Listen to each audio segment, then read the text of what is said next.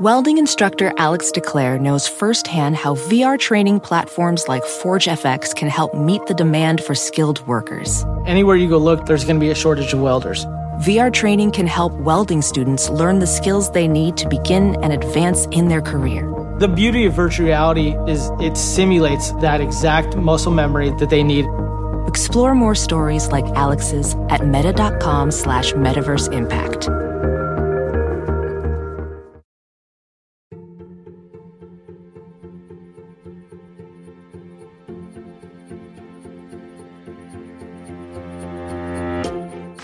Welcome to the When to Jump podcast. This week we go into the world of spinning tracks, turning tables, jamming to tunes through an interview with Marjorie Gubelman, who goes by DJ Mad Marge. She's a 49 year old single mom in New York, spinning tracks, and has a crazy jump story of how she got there. So, without any further ado, I'm going to take you right now to my conversation uh, with Mad Marge coming to you out of New York City on a cold winter Wednesday. Marjorie Gubelman, welcome to the When to Jump podcast. Well, thank you for having me. These are one of those funny stories where I can't even remember how we how we got connected to you and tracked down your story, but I'm happy you're here. Well, I'm thrilled to be here. Thank you. I think it was through Maryam Banikarim. That would be right. Miriam has been uh, a longtime listener and friend of the When to Jump show. She sends us ideas and leads left and right, and uh, and you were another pleasant lead we could track down. So thank you for joining.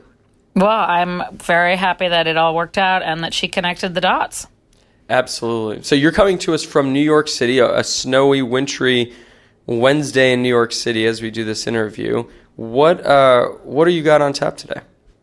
What do I have on tap today? Well, it's, you know, my life is either sort of mindless mom, older lady things like doing yoga and going to the grocery store and getting my son to a tutor or, you know, or, you know, I have my other hat, which is I'm a DJ and I'm doing things like that. Today, it's more of the mom, Marjorie, 49 year old running around doing, you know, errands like most people. So that all sounds normal to most of us, except that I don't think many many folks that I know that that fit part of that description are also a DJ. No, I definitely don't think they are. Where did that come from? Well, it is a long story. It historically it has some importance because it began in my in my teens, my freshman year of college. I was um, a DJ on college radio in 1987 and I went to a school that had a lot of deadheads. And I was not a Grateful Dead head, as you they would call themselves, deadhead. I was into sort of new wave music and Madonna and New York City and people that were black and smoking cigarettes and driving fast. And I was at this school where people were into sort of a different mode. And I thought, God, I got to get on that radio station. I can play my music. And it was something calling me about that radio station. So I went down and they said, Well, you have to pass your broadcasting test. And I thought, Oh, God, I'm not a very good student. But I actually did pass it, shockingly. It was probably the only thing I've studied for properly in my entire life. And they gave me a show every week. And they said, You better think of a name. And so I came up with the name Mad Marge. And I had my show every week for three hours on Thursdays. And I got to play my music and sort of talk to myself in a basement into a microphone and crack up jokes and play The Cure or whatever music I liked at the moment. And funnily enough, the people liked my show, and I, it was a great foray into sort of um, a next chapter, which happened many years later. But that was my first start of being a DJ, and obviously it was very different times, but it was my love of music that drove me to get into it on that radio station as sort of an outlet, maybe to connect with the things that I really liked, which were my tunes at the time. Then I sort of did lots of different things. I ended up living in England. I moved back to New York in 1995. I had other jobs. I worked in licensing. I worked for amfAR. I had a candle business. I got married. I have a son who's now 14. I got divorced. I did all these things. I got older. And in 2012, a very good friend of mine, whose name is Mickey Boardman, He runs a very cool downtown magazine that's been around since the 80s. It's called Paper Magazine. Um, they were sort of known as the magazine that broke the internet. They had a picture last a couple of years ago of Kim Kardashian with a, a glass of champagne on her butt, sort of spewing like a fountain. Anyway, they're very cool and underground, but not so underground. He's an old friend, and I was having a Sunday lunch at my apartment and we are talking about all these young girl DJs that are, you know, around in New York, everywhere around the world. And I don't know what made me say this. And I said, well, you know, funnily enough, Mickey, I was a DJ in college in 1987. And he looked at me and he goes, no, no, no, no, no. You were not. And then I said, no, I was, but on the radio, you know. He goes, well, you're going to DJ my birthday party. And I said, absolutely not. I have no idea what I'm doing. You know, it's been 25 years or however long it had been. And he was like, absolutely, you are. I'll have a man there to help you and and I said, okay, well then I'll do 15 minutes, sort of in a not very friendly way. And he was like, okay.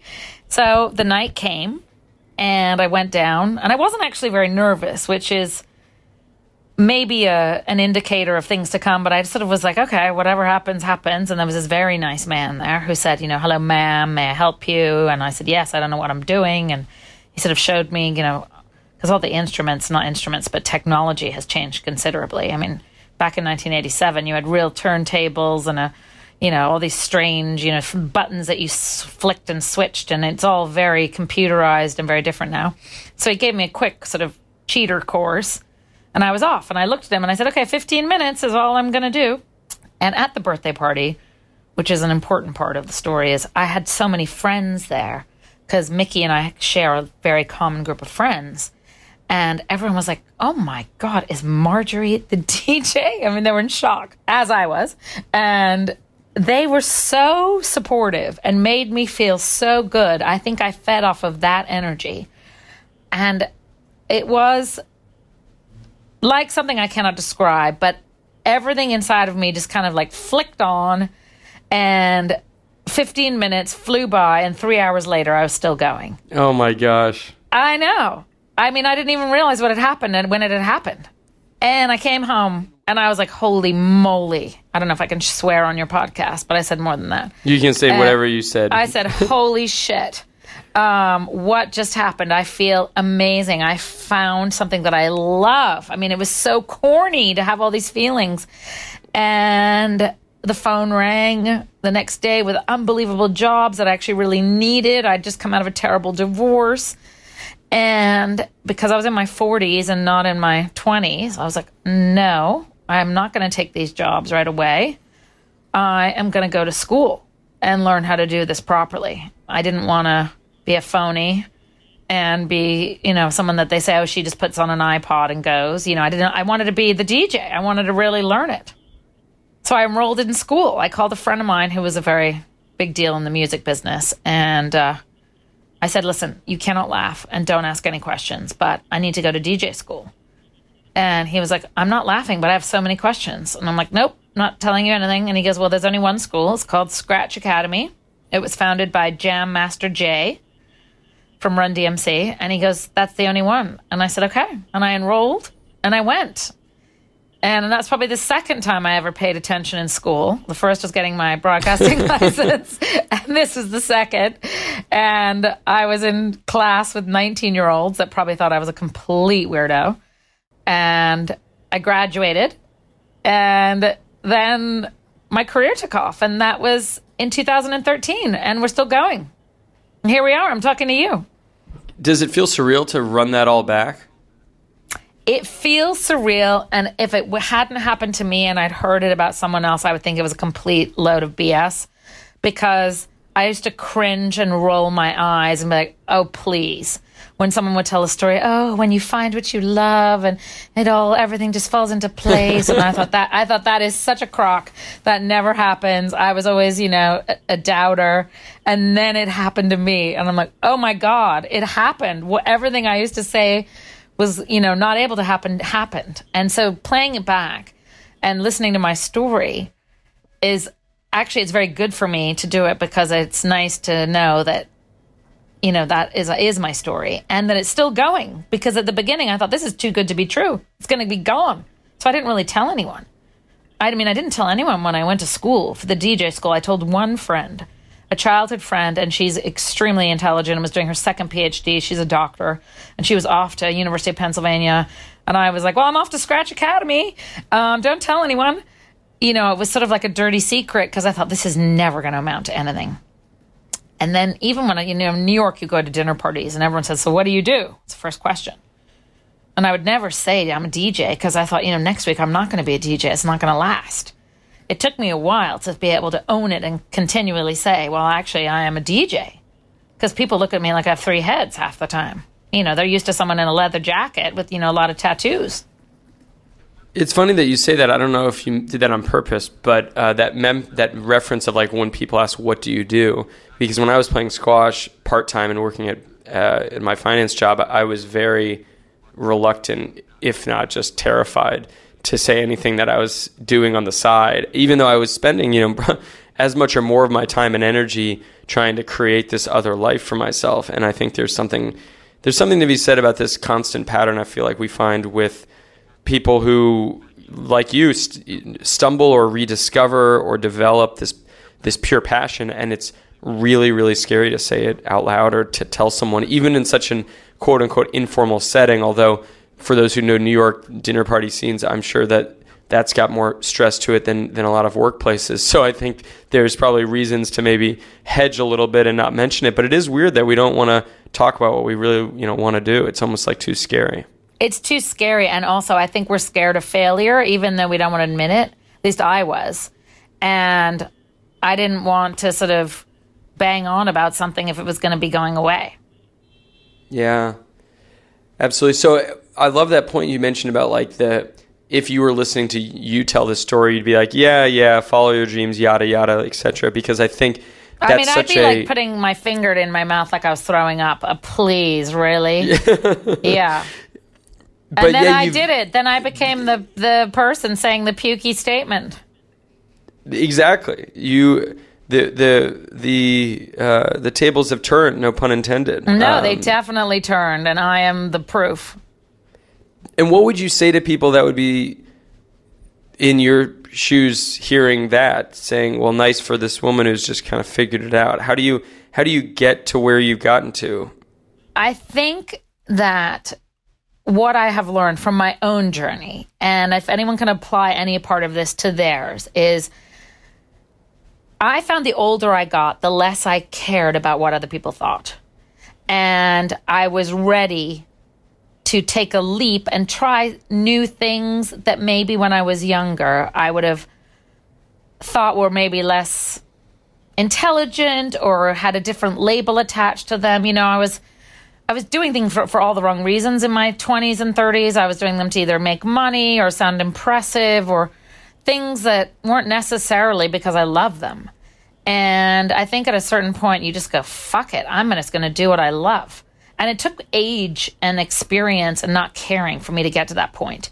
So for me, I found what made me feel like a teenager again. And it took until my 40s to find that. But what what made me feel like a teenager made me incredibly happy. And I wasn't doing it. I wasn't going into it for a career at all. I was just doing it for fun. It became my career by accident, which was fabulous. You know, it was everything collided and I had a positive outcome. But I, you know, other things I've done in my life, I've sort of plotted out and I'm trying to have an end game. And if I do this, and I'll do this. And this was completely the opposite. I was just winging it, doing what I loved, playing the songs that I loved, being happy. And this was not my job. This was just me, you know, going back into what I did in my teens just for fun.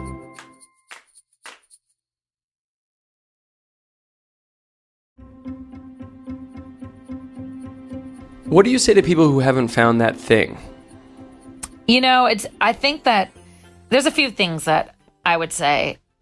Number one, don't get caught up in stigmas. Be like, I went to law school, so I have to be a lawyer, or I have my three kids, so I need to be that mom. If, you know, sometimes it's uncomfortable thinking outside of the box of what you think you're supposed to do, or sounds good, or you went to Yale and you have three degrees and you should be doing this and whatever. If the, if there isn't something really lighting your fire, don't be scared. Don't be scared to try things. For me, it was something that made me feel like I was a teenager again, that clicked all the boxes.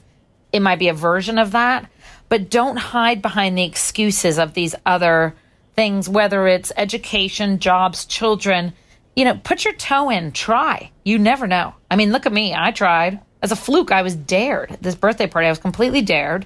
I was actually kind of bitchy about it. I went for 15 minutes and, you know, I'm still going. And it became my job and I go all over the world. I'm having the time of my life. Wow. Because I wasn't scared. And I wasn't scared of failing, actually. And how do you overcome that that fear of failing? Because at some point in your life, I assume you were. I mean, at some point, right? Of course. Well, I think that it's easier said than done. I wasn't fair, afraid of failing. You have to remember, first of all, I hadn't told very many people. So I can show off to you and say, well, I wasn't afraid of failing, but no one really knew. And then I just went with the feeling inside of how good I felt. And I saw the love and support of my friends, my family, and they were so happy that I was happy. And it was amazing. I mean, yes, there were, you know, obviously naysayers are like, this is ridiculous. You know, there's Marjorie and, you know, some lace frock. Of course, that's, you know, the, that comes with anything. I don't care. Just keep going. Is there something you would say to others as you think of, you know, describing that decision to maybe, as uh, Laura McKowen in the book says, you know, look for uh, support but not permission from those around you? Because that's pretty hard. That's a lot easier said than done. Yes. And I think that is I mean, a lot of us, we think support is permission. And I think, you know, having a clear thought on what that is for yourself on, on all aspects of life. And I think that comes with age and experience and confidence. But I think support and permission, you don't need permission. Support helps you, you know, fire up the engine and keep going. And, you know, it doesn't always happen smoothly, but don't give up. Be brave you know, when you have that feeling inside, like I did, give it a chance. It's worth it. I mean, it's worth giving it a try. What have you got to lose? Really? Well, you don't have to convince me, but yeah. I uh, I mean, if I can, I'm 49 years old. I am a mother, and I am a DJ. I mean, the, the whole thing sounds so ironic. I mean, I'm a DJ. I go all over the world, having a blast, dancing. Half the time you'd think i think i'm in the band. I, I there's this crossover i do. I look at pictures of myself. I'm like what on earth am i doing? I'm singing along like i'm in the band having the time of my life and it's my job. And i look and then there's a whole sea of people dancing having fun. I mean it's just unbelievable that i found this great thing and a later part of my life. I obviously wasn't ready before and it all sort of clicked into place and i was braver. I didn't need permission I went with the, you know, encouragement and support. Um, and I listened to myself. Sometimes you don't listen to yourself. I was, you know, I was in a place where I could be like, you know what, I love this. I'm going to give it a whirl. Right. And I didn't listen to everybody else, you know, but there was no one really saying don't do that either at that point. And I think sometimes you in your head think that, but really, I don't think anyone. I mean, if there people around you are that Debbie Downers, then maybe you need to change friend groups. Right. Well, that's a big part too. Is who? Yeah, who do you support yourself with? Who do you surround yourself with? Correct. It's so important. And how does it work? I mean, I think there are a lot of folks listening that have kids or that have demanding jobs. And how did you balance it? How did you make it work emotionally, financially, socially? Like, how did how did the nitty gritty come out? Because uh, I think a lot of people would love to go chase a passion, but sometimes you got to figure out how you know it actually will tactically all stack up. Well, it's very, that's a really good question. And it's not as easy as you would think because obviously what I'm doing is you're basically a freelancer. So it isn't like you have a monthly direct deposit or a weekly or whatever you call it, like a salary. So, you know, you need to be smart, especially when you have children. And that, that's obviously, you know, there's something in the world more important than yourself that you are responsible to. So, yes, taking a leap of faith and giving it, you know, is all, you know, very exciting and sexy to say in concept, but you have to be responsible. So, I mean, I would say dabble keep whatever's going that can pay your bills. You know, don't jump into the deep end when you have three mouths to feed. You, you know, I think that it's a fine line of figuring out a balance and knowing when to jump from one to the other with, with regards to paying your bills. Because, I mean, money is obviously what makes the world go around. And if you have responsibilities and people that rely on you, you know, taking huge risks, you know, can put them at risk. So I think you have to be an adult at one in one point, and then you can, you know, have your teenage dream. I mean, there isn't a perfect answer for that, but I can't think you, you, it's a good question because you can't ignore that. It is important. Right. And every yeah, I think that it's just something you go into eyes wide open, but I don't think it's the reason.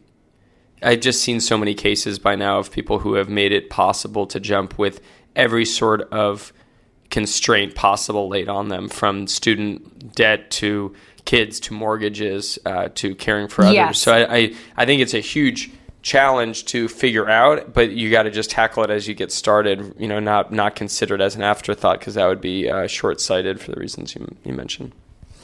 No, and also I think it goes back to sort of how you think things through. Before I would overthink things and sort of come up with these like charts and, you know, projections and all of that. And none of that really worked for me mentally or financially.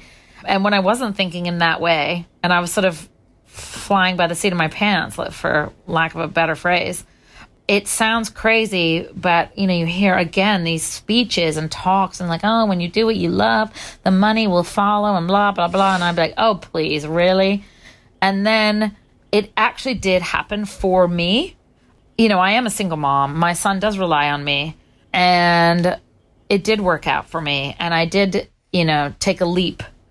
And it was a bit scary, but it worked. And my son's really proud of me. I mean, that's the best feeling at all. He's so proud of me, and that's just the best feeling as a mom. He loves that I love what I do, and he's he loves. I mean, he doesn't he doesn't care for my taste in music. Let's get that straight. He wouldn't want me to DJ his birthday party. He'd rather die. Um, but he's proud, and that's a great thing. I'm like, my, my I've made my son proud. I'm I'm I've figured it out, and it's a great thing for him to know growing up that it's okay to sort of follow your passions, and hopefully I can help him to do what his passions are when he's older and you know support him. I mean there's many many layers of this. It's funny this is a theme we're now on our second week of talking about the same theme of like as a parent the importance of you know jumping to show that type of um, thought process and that type of risk taking that type of way to you know tackle life for your kids yes and to be brave and be confident and try and don't, you know, if you fall over, get back up. You know, I think those are all things that you can set by example. Absolutely. The uh, it's I mentioned this on the, on last week's show. The um, Jeff Harch, the karate school manager turned screenwriter, uh, failed and then ultimately successful screenwriter, said, you know, what can, what can I show? What can I tell my kids about chasing their dreams if I don't chase my own? Exactly. And if they, you know, I believe that, you know, it takes work. I mean, to be happy, you don't just wake up happy. Um, those are things that you you show and teach your children. The same with working and finding something that you love, and if if they can see you've you've worked really hard to find that thing and followed it and persevered, and it actually worked. That's a great thing for them to know that's possible that there's a lot of roads to go. But if you say, you know, my mom did this crazy thing in her middle life and, you know, it was amazing.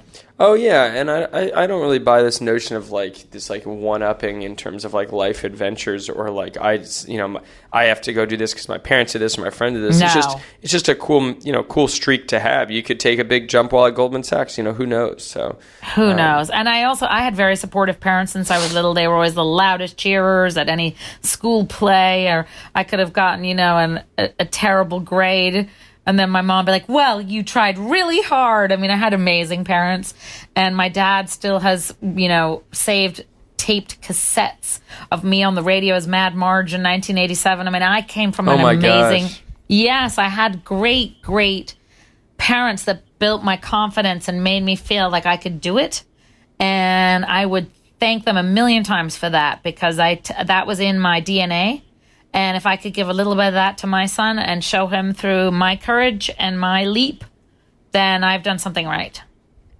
That's amazing. Well, as we wrap up here, I, I want to bring it full circle. You know, where would you tell people to go as they think of maybe that type of memory that you had years back that brought you back to music years later um, when they stumble upon something that could be the next thing that could be their own jump and, and may not be something they do tomorrow if they have kids or a mortgage or all of that? You know, what advice would you give to them? I think, as a general piece of advice, I think number one, don't be scared to try something. I often thought of things and then would suppress them because I was scared to try or I didn't listen to inner feelings. And I think listen to that feeling or that voice inside of you. And for me, it was listening to something that made me feel like a teenager again for someone else, it might be another thing that get, brought them joy or made them feel great. Don't ignore that. Explore it a little bit. Don't be scared. Don't put it off. It might it might be the right time. Give it a whirl. I love it. And where can people find you and your music and start jamming your tunes and um, and going from there?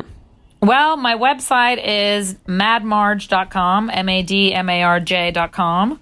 My Instagram is at Marjorie Gubelman. Um, on my website are my playlists, all sorts of fun things. They're also on my Instagram.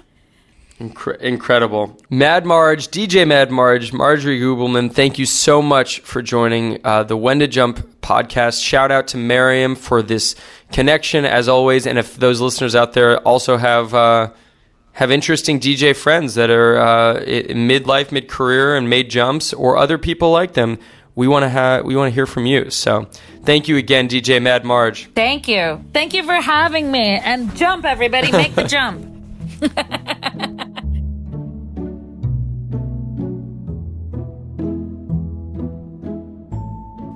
Hope you enjoyed that conversation with DJ Mad Marge. You can find her at Mad Marge. That's M A D M A R J dot com. Shout out to Miriam again for the for the lead here. If you've got leads, we love to hear them.